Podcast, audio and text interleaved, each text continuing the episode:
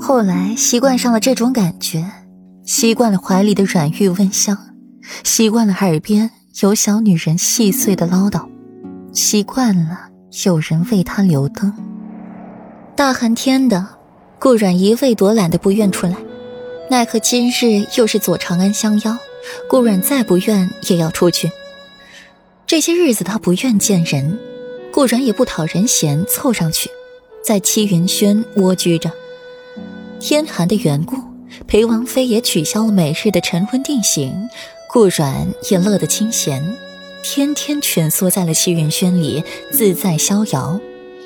裴玉几次三番的想要带他出去玩，不要整日里待在七云轩，却每每被顾阮以天寒为由拒绝了。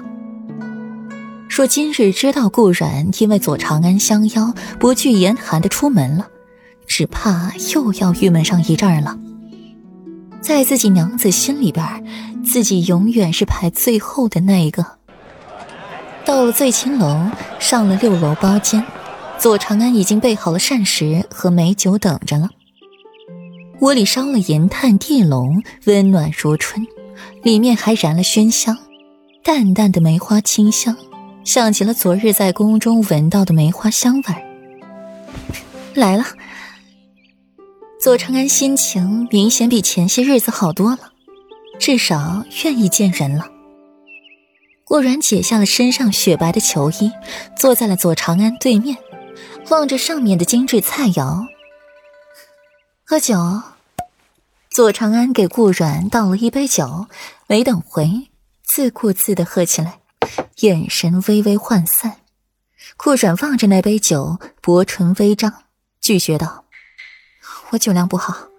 闻言，左长安皱了皱眉，没劝顾阮喝酒，一时沉默。顾阮望着那杯清酒，眼神飘忽。他的酒量是好的，只是这具身子对酒敏感的紧，每次饮了酒都要耗费巨大的精力让自己清醒着，累极了。久而久之，就不怎么爱喝酒了。你找我出来，就是为了借酒消愁。顾然把握着酒杯，在手中反复把玩，心里想着别的事儿。其实霍尊这种身份，三妻四妾很正常，没有谁是一生一世一双人，他们的身份不允许。裴玉也一样。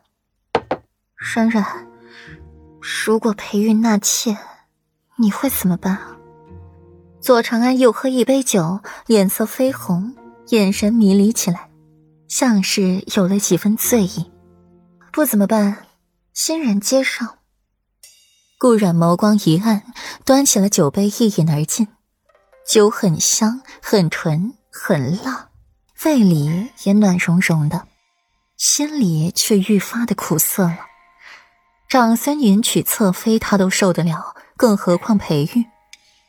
左长安一怔。像是没想到顾阮会这么说，随后自嘲一笑，声音略哑：“你倒是看得开。”左长安闭了闭眼，可是霍尊是他杀母仇人的儿子呀，他没办法面对。这不是看不看得开的事儿，这是事后必须面对的事儿。顾阮说的云淡风轻，仿佛有些认命。他的父母一生一世。携手白头，顾然也曾向往过，期待过，想象过。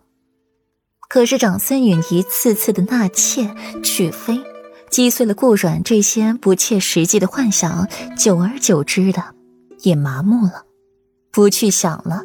有些命该认还得认，不是一句不要、不喜欢就能改天换命来的。冉冉。身为女子，难道就得依附男子才能生存吗？我左长安天生要做这个例外。我左长安不惧皇权，不惧生死，不惧天命，还有何惧？左长安一拍桌子，站起来，声音低沉，又带着几分笃定，眼神格外的坚定，用着这样的神态。这样的语气和这一张与华生郡主九分相似的脸，俨然是华生郡主在世，张扬、狂放，藐视皇权。